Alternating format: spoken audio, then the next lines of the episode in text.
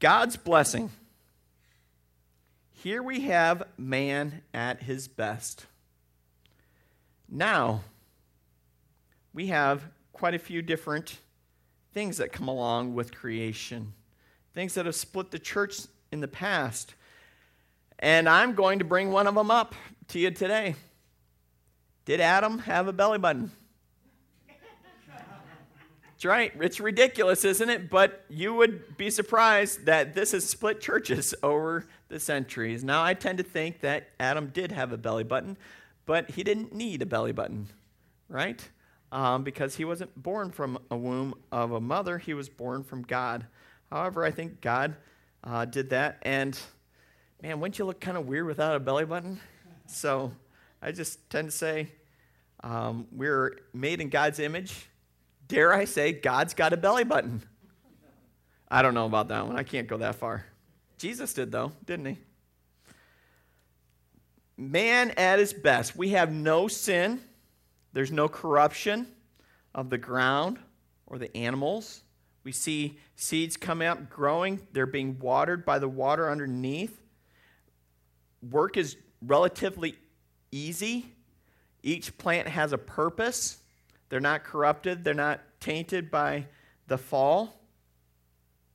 Water does all the work, and life was breathed into man. I think that's a theme that you see throughout uh, Scripture. A lot of times that um, talks about spirit there. It also talks about um, just life in general and um, miraculous things happen when God, the Spirit of God, breathed into us. And life was breathed in man, and they become a living person because God is a God of life. God creates the tree of life, and he places in the middle of Garden of Eden, and Eden means delight. Okay, so we are God's delight in man at this time. And he does this, he does all this, all this creation to sustain man forever. Okay? He doesn't put the tree of life in there to, to, to, to have us go for a good year. It's there forever. There's a communion, in a sense, with that tree and when we're supposed to eat and uh, God sustaining us and things. And I can only get that picture a little bit because of what we have with the tree in Revelation. Okay? So we will talk about that just a little bit at the end, but we will read that passage of scripture. Okay? So I am I'm drawing that conclusion of there would be a time to eat to sustain life because that's how it's going to be in Revelation. I don't necessarily know that in Genesis. It may have been just eat it once and done. It may have been uh, you have to have it every day. It might be that it's once a month. I don't know. But in Revelation, that tree, you have to have it once a month. Okay, so that's kind of where I went with that. This is a great picture of God's love. He is our provider, He has given us everything that we need and probably could ever ask or want. His creation is perfect, and we will return to this state someday. Amen? That's what our hope is. That's what our desire is that we get to heaven. Heaven's going to be this place that's going to be this. He's going to create a new earth then, and that's where we'll be able to dwell uncorrupted and in harmony with the Lord. So, Revelation speaks of another tree in, in 22 1 through 5, and this is where I get some of those context clues. Uh, different tree, it's a different tree, but I made the assumptions that some of the patterns would be the same. So, that is not biblical, that is just a Shainism. I, I want to make that clear, okay? So, verses 1 through 5, it says, The angel showed me a river with the water of life, clear as crystal, flowing from the throne of God and of the Lamb. It flowed down the center of the main street. On each side of the river grew a tree of life, bearing 12 crops of fruit, with a fresh crop each month. The leaves were used for medicine to heal the nations. No longer will there be a curse among anything, for the throne of God and the Lamb will be there, and his servants will worship him, and they will see his face, and his name will be written on their foreheads, and there will be no night there, no need for lamps or sun, for the Lord God will shine on them, and they will reign forever and ever. Amen. So God has a plan to bring us back to his perfection, doesn't he?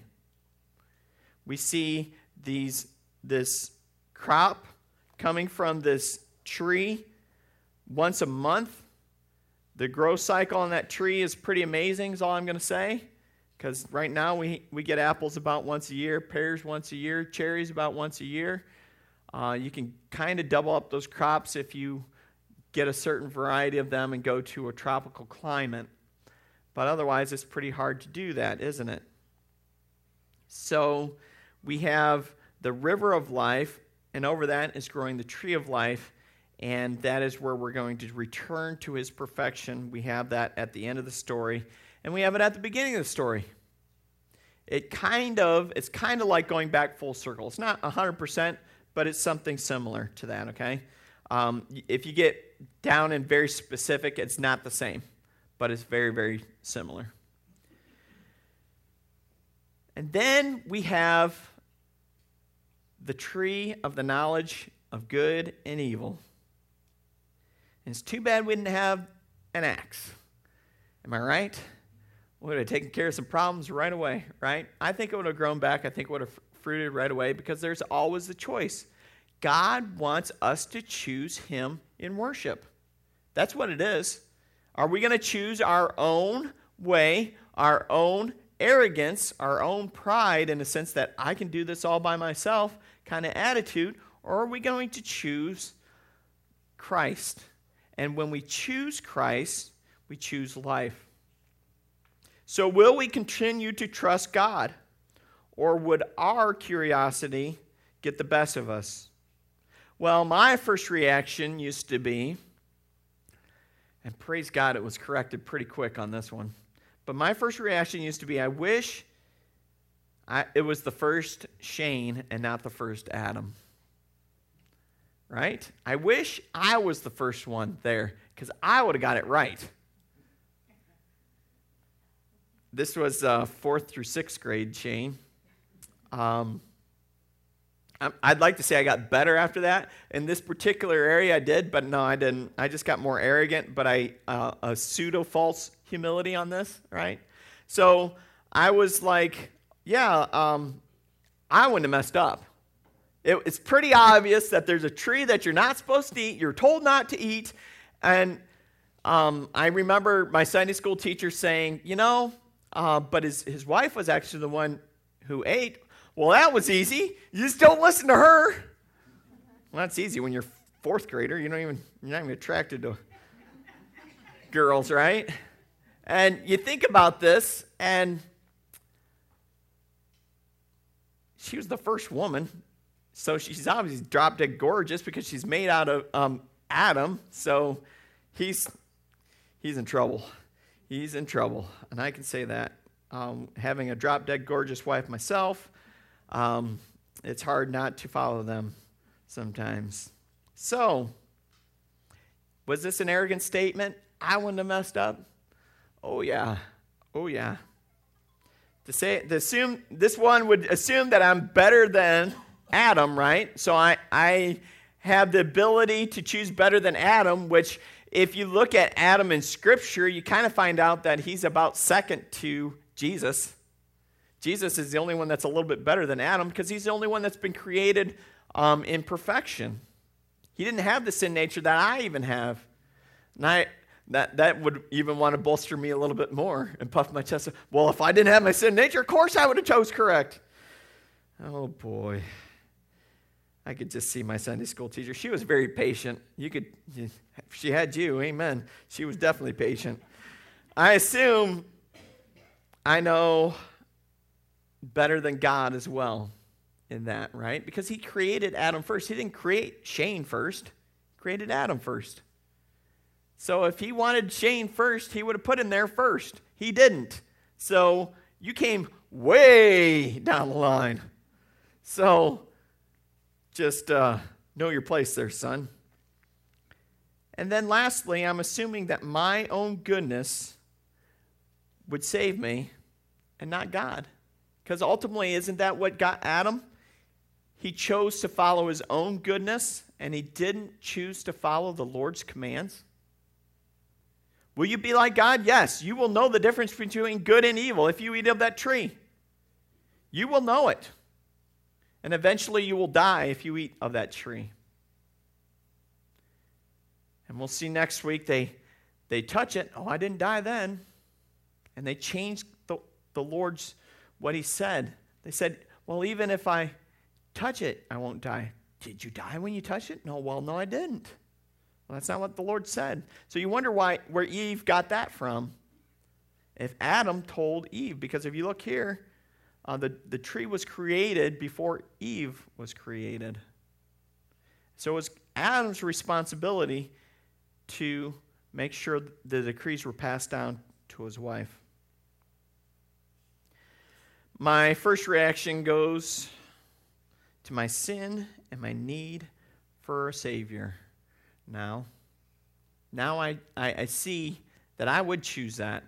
I would be very quick to choose that, probably. And I know now, instead of taking Adam's place, that I need to stay in my place and I need to choose my Savior because I'm going to sin when given the choice unless I have that Savior um, battling and waging war against my sin nature. Genesis 2 reminds us that evil is not of God, therefore, God can defeat evil. And God, God creates nothing sinful. Sin comes from the creature and not from the Creator, from beneath and not from above. Genesis chapter 2, 10 through 17, it reads like this A river flowed from the land of Eden, watering the garden, and then dividing into four branches. The first branch, called the Pishon, flowed around the entire land of Havilah, where gold is found. The gold of that land is exceptionally pure aromatic resin, and onyx stone also found there.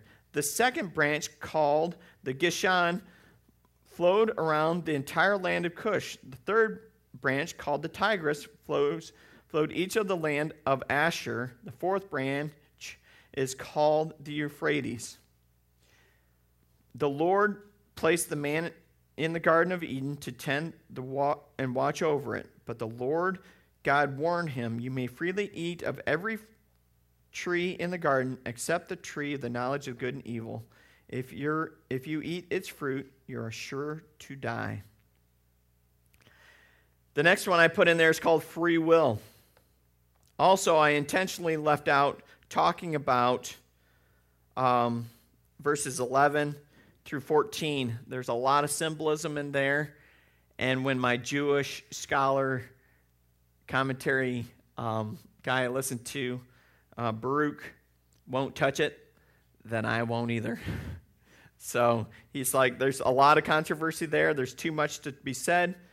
I'm going to stay clear of it. So that's what I'm going to do as well. I'm just going to steer clear of a lot of this. It, it gets into the mystic, mystic arts and the mysticism, and that's not really uh, what Christianity is. Our power and our authority come from Jesus Christ alone, and that's all we need to worry about. Free will. Trust God's definition of good and evil, or seize autonomy and define good and evil for ourselves. That's what we have with the tree of the knowledge of good and evil. Do we trust God's definition and say, listen, if you you don't, you don't necessarily know what evil is, but you will if you eat of that tree. You'll understand it. Okay? So we can be like God, we can be like God and eat of it, or we can trust in God that we are like Him and not eat it. Well, curiosity killed the cat, right? The canary got out of the box, whatever story that you want to listen to, or or hear from Aesop's fables, or this is the um, creation account as we know it. But if you look at this choice, the stakes are really high, are they not? They are the highest any man has ever faced, ex- with the exception of maybe Christ on the cross. When he died on the cross and taking the sin like he did, the weight would have been heavier for him and harder, and he uh, rose above and did that. To rebel against God, I thought this was interesting. This is a statement I found while I was studying. To rebel against God is to embrace death because God is the giver of life. He says, if you treat this as good, if you treat what I've taught you as, as good and you follow it, you will always have life. But if you choose the tree of, of the knowledge of good and evil, you will embrace death, something that you don't know about, but you're not going to like it. And we see this goodness of life represented in the tree of life, which God has given us. And He eventually has to separate us from because of sin. So, why did God give us free will? Wouldn't it have just solved a lot of problems if we didn't have free will? We'd all be good. We'd all wouldn't have to worry about our sin nature and things. But God desires to have a relationship with us. He desires for us to choose to worship Him, and He doesn't want us to be some robots. He wants us to have free will to choose Him, and now we're free to choose to worship Him. And wow, that's great. That is amazing, and it blows my mind away. But you might say, wait a minute, if God is all knowing, doesn't He know who is going to heaven and hell already? I thought that was a good question. I thought I'd better look it up from an apologist and see what he had, had to say about that. And yes, the answer is yes. He does know who's going to heaven and hell before. Well, how can you say that we have free will if God already knows? Well, he gave this illustration, and I thought it was a great one, so I'm going to give it to you as well today. Sports. Does anybody like football in here? I'm glad Craig came today because I know he does. And I also know that he will, will record a game or two of football because sometimes his pastor gets long winded and he doesn't get to see the front side of that game. Or maybe he's busy, like um, during the football season, we have basketball, so we don't get to see football games all the time. And so as we go through, let's say that you may have Sunday ticket for NFL because you're busy on Sunday and you miss a lot of games, right? And you're going home to watch said games because you want them fresh, you want them great, and your best friend texts you all the scores. And you happen to glance down and you see that one that you were just about ready to go home and watch. And you see who wins and who loses right? And you're like, ah, I was saving those. I wanted to know the outcome, and going to have to talk to my friend and, and get through those. But let's say you decide to watch one of those games anyway because your favorite team is there, and even though you know the outcome. Question Does that mean the players on the field don't have free will because you already know the outcome? It's already recorded. No, they had the free will to make the choices, to make the plays that they did that came to the outcome of the game. Because the problem with this, like in this illustration, is God is outside of time. Right? He's not bound by time. And so he can see from the beginning and the end, and he knows what's going to happen everywhere in between, but he is not bound by those things. So he knows the outcome of those things, but he doesn't necessarily go down and tool all those things, though he can, because he's going to make sure his outcome is going to happen. And you see that in history sometimes where he has to reach down and intentionally make sure that his word is saved, it's pure, um, is carried out, his bloodlines aren't lost. That's the story of Noah. and that things are corrected, and sometimes He does a reset on those things. So God is outside of time. He knows the difference between the end and the beginning. Sometimes we don't know the difference between the beginning and the end, do we? Well, what do you mean by that, Pastor? Well, when we start into a trial, is this the beginning of a long trial or is it maybe the beginning end? We don't know if we're in the middle of it. We don't know if we're in the midst of it. We don't know if we've walked into something that we didn't know because we don't know, because we are bound by time. Christ is not bound by time, and so he knows all these things. He has created us, he is the creator, we are the created, and he is not bound by time. Okay, so the next question why would God create someone he would know is going to hell? It's a tough question, too. That's a really good question, right? And that's all the time we have for today. Oh, just kidding, just kidding. yeah, all joking aside, uh, God is obligated to stop a create is okay. Here's the question: Is God obligated to stop a creation if they do not choose to follow Him? It wouldn't be free will, would it? We wouldn't have free will if we could choose not to follow God. Okay? So is he obligated to uncreate them? Okay, so let's walk through that process. I don't think he is. So let's say the first two are following God, following Christians, and the third one, born, is not. What if God wouldn't allow him to be born?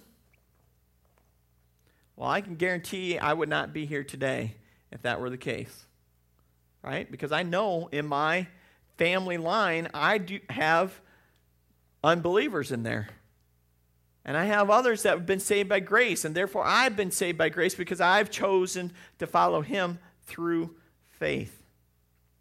Right?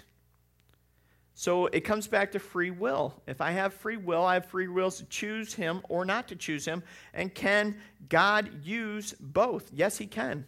He has used unbelievers to get his um, trials across. You see that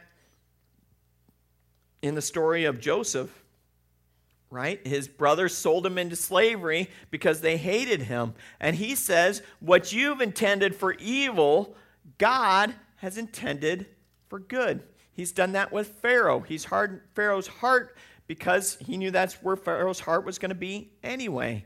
And so God used Moses to combat a hardened heart Pharaoh and to get his will done and to prove that he was God. Okay? Both had free will to choose God. One chose not to, one chose to. God wins, just so you know. Right? So, I believe we live in a broken world, and as a Christian, we believe we are born into a sin nature.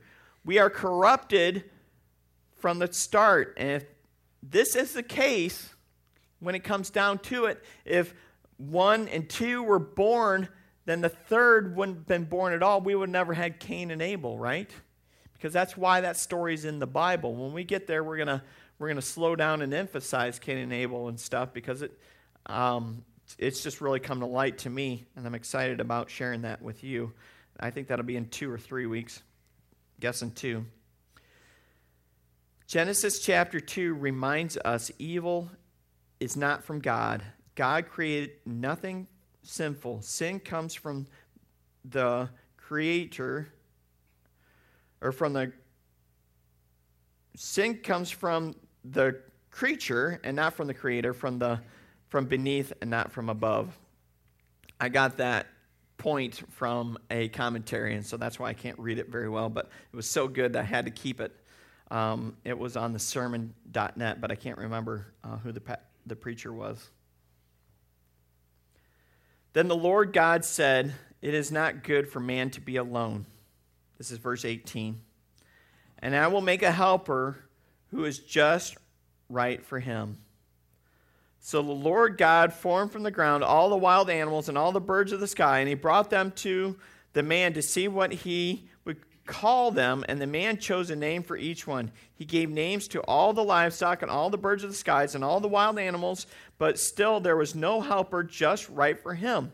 So the Lord God caused man to fall into a deep sleep. While the man slept, the Lord God took out one of his ribs and closed up the opening, and then the Lord made a woman from the rib, and he brought her to the man. At last, the man exclaimed, This is the bone from my bone and flesh from my flesh. She shall be called woman, because he was, she was taken from man. This explains why a man leaves his father and mother and is joined to his wife, and the two are united in one.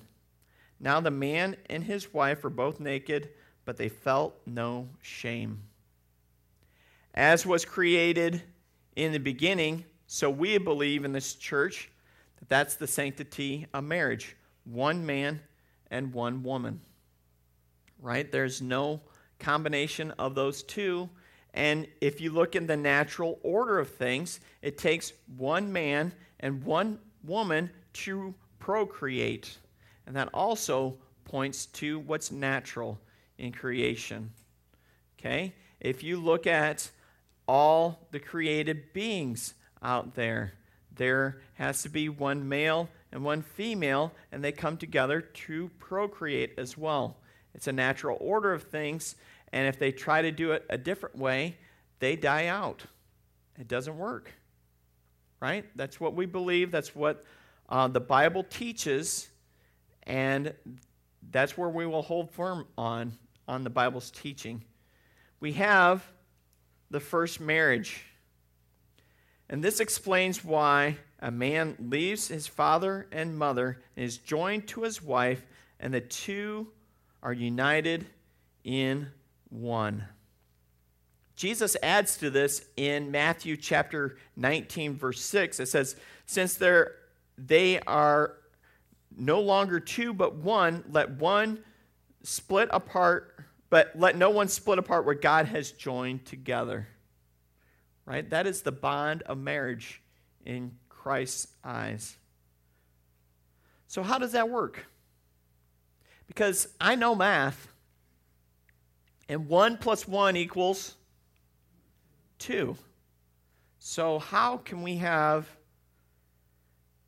this 1 plus 1 coming together and equal 2, right? That makes sense.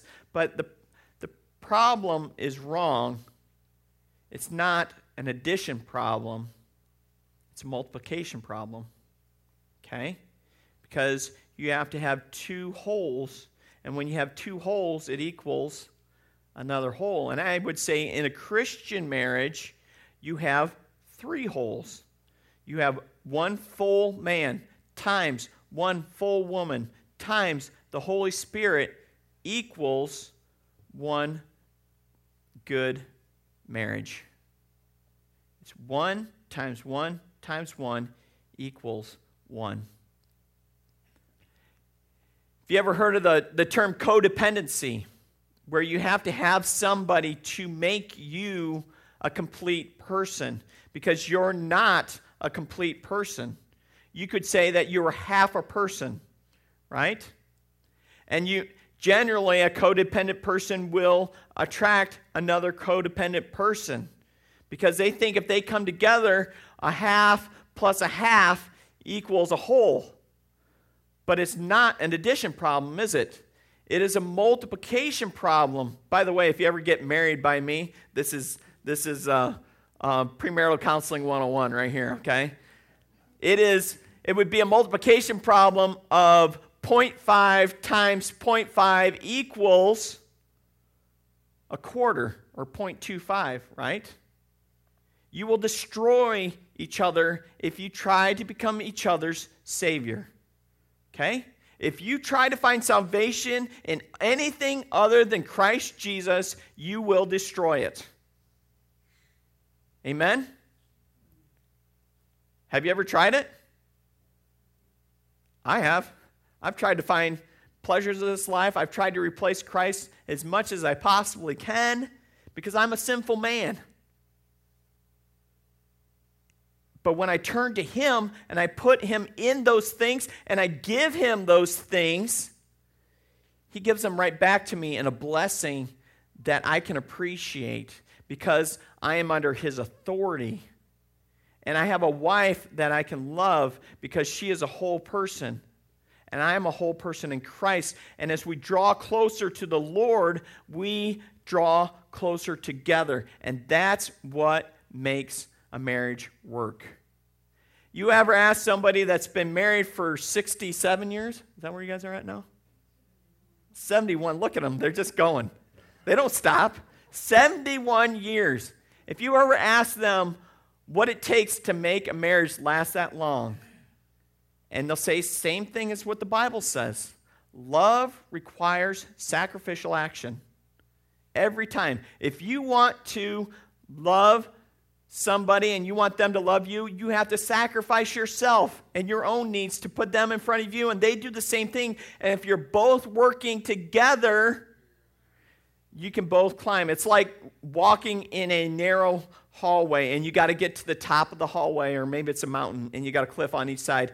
You got to put your backs together and you push. And if you're both pushing at equal, you can both climb and walk up that wall. But if one of them stops pushing, it makes it a lot harder on the other partner, doesn't it?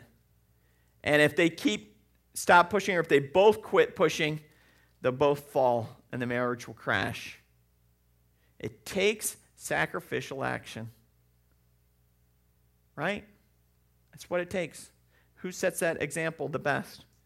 Christ. And if we want to love sacrificially, we need to put him in the center of our marriages. Amen? It's the only way to do it. So, let's see, where am I at now? I just went off the record here. So, this also explains why we have marriage, doesn't it? God put marriage into effect. It is the first covenant that we see in the Bible. It is the covenant of marriage.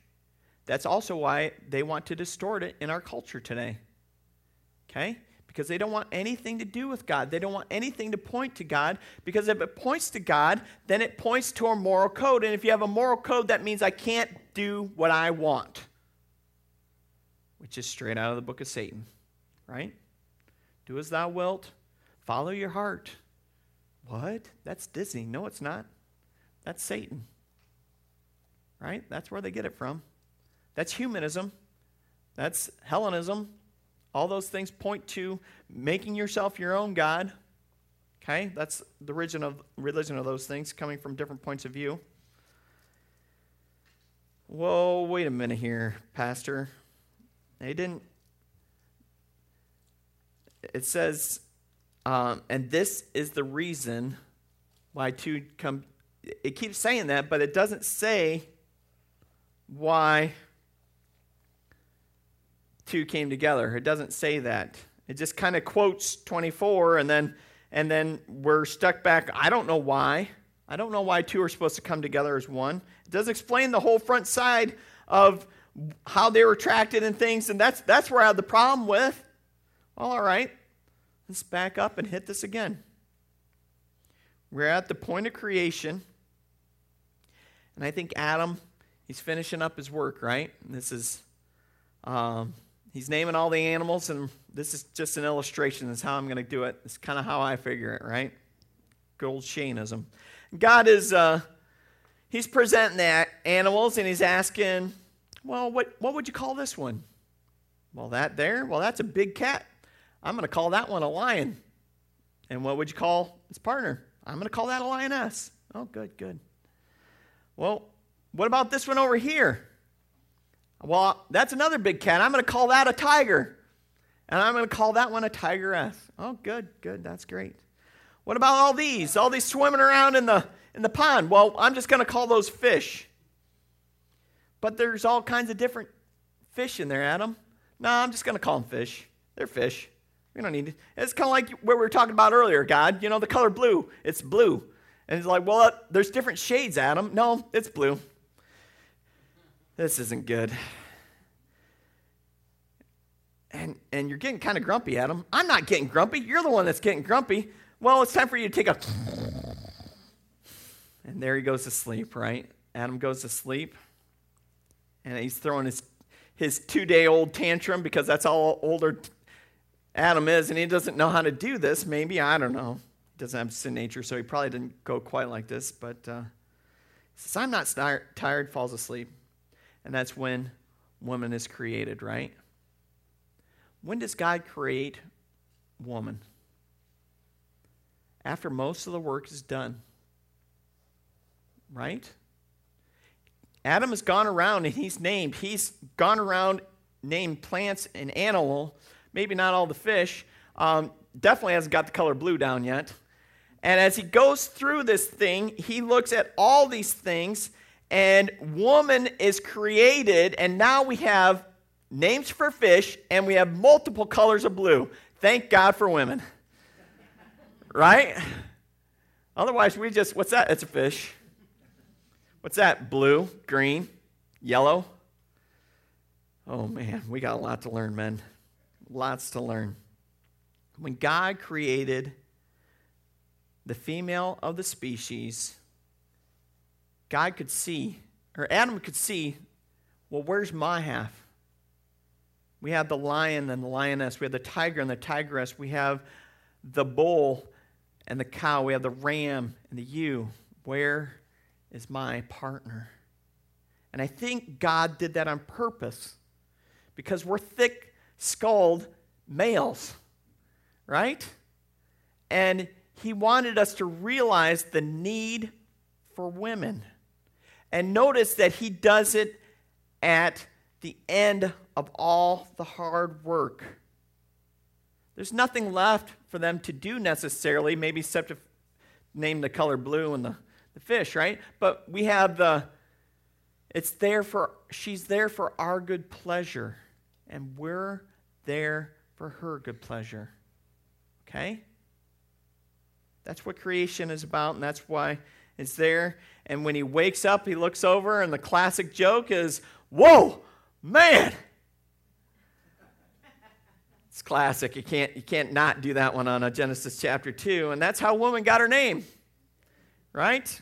As we look at God's creation, we see the world and everything in it is created for man. And then, after much work is done, woman is created. Woman is created as a helper to man.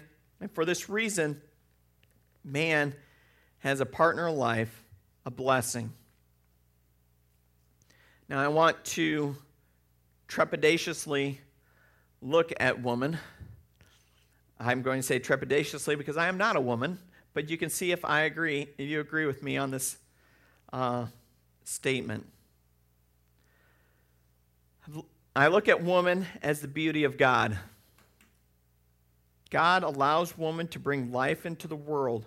What an awesome gift. It's something that we will never understand as men not quite like a woman does. God creates woman after much of the work is done. This allows man to focus on his wife and not his job, to bond and to grow together. Okay, if your husband's sleeping this time, you want to give him a good nudge because this is important, right? And I think this is also why what sex was intended for, right? We want to make sure that sex is a bonder of the marriage. It is not something to be flippantly given out. Sex is a bond. It bonds not only physically, it bonds emotionally and spiritually as well. How do I know that? You ever see somebody that's been divorced and they're half the person that they were? It's because that bond has been broken. And they say, well, they were miserable together, but look at them apart and it's hard. And they, when you crush, uh, especially a woman, over and over and over again, it changes her soul. And it takes a long time to bring that beauty back out of her and draw it out. And I see it's possible. It is possible because I've seen second and third marriages work. But they only work when Christ is in the center of those. The statistics of somebody getting a divorce after they've gotten one divorce is astronomical. It just goes skyrockets. Because now they realize that they, they can have a choice, they have free will, they can choose who they want. And sometimes the rebound marriage right after was a poor choice anyway. And we see such a beautiful giving of each other when we come together. We see this in 1 Corinthians chapter 7 verses 3 and 4. It says the husband should fulfill his wife's sexual needs and the woman should fulfill her husband's needs.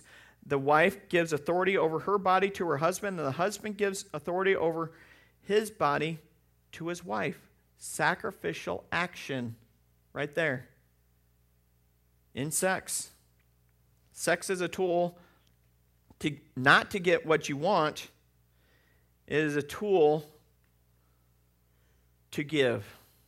It's something to give pleasure. That is the only reason why it's there for. And God saw that it was good. It's, it is a bond that draws the marriage closer together. And there's such more to be said about this.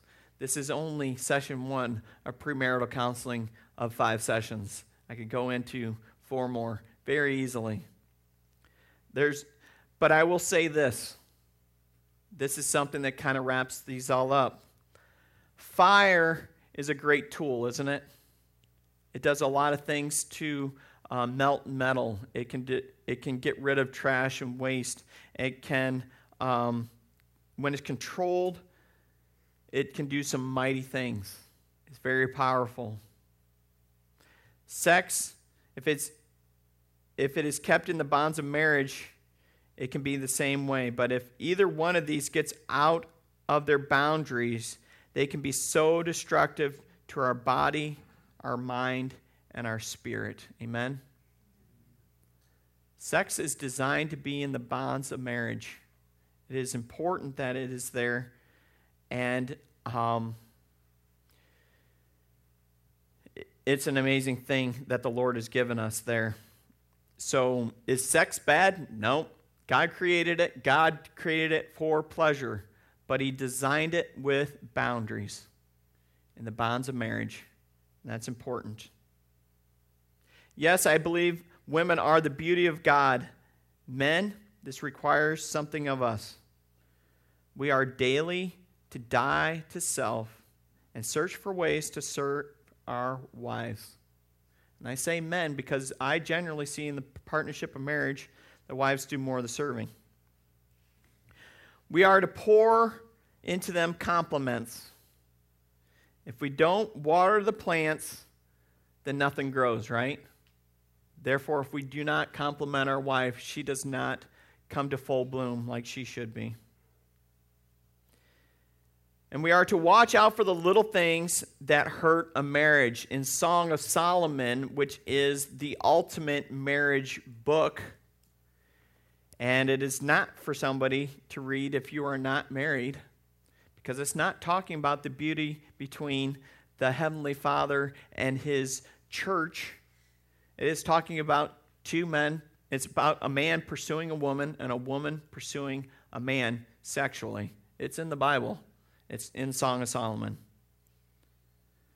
We are to pour into them compliments and song of, and then we're supposed to watch out for the little things. In Song of Solomon, it's called the little foxes in the vineyard. Watch out for the little foxes in the vineyard. What do the little foxes do to a vineyard?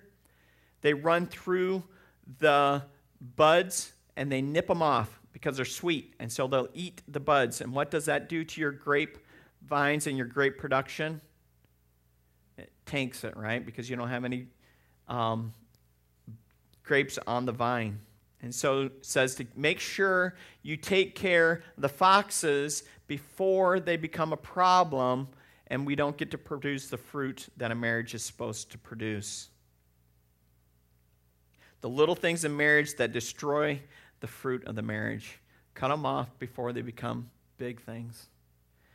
Genesis chapter 2 reminds us evil is not of God. God creates nothing sinful. Sin comes from the cre- creature, not from the creator. from beneath, not from above. Let's pray.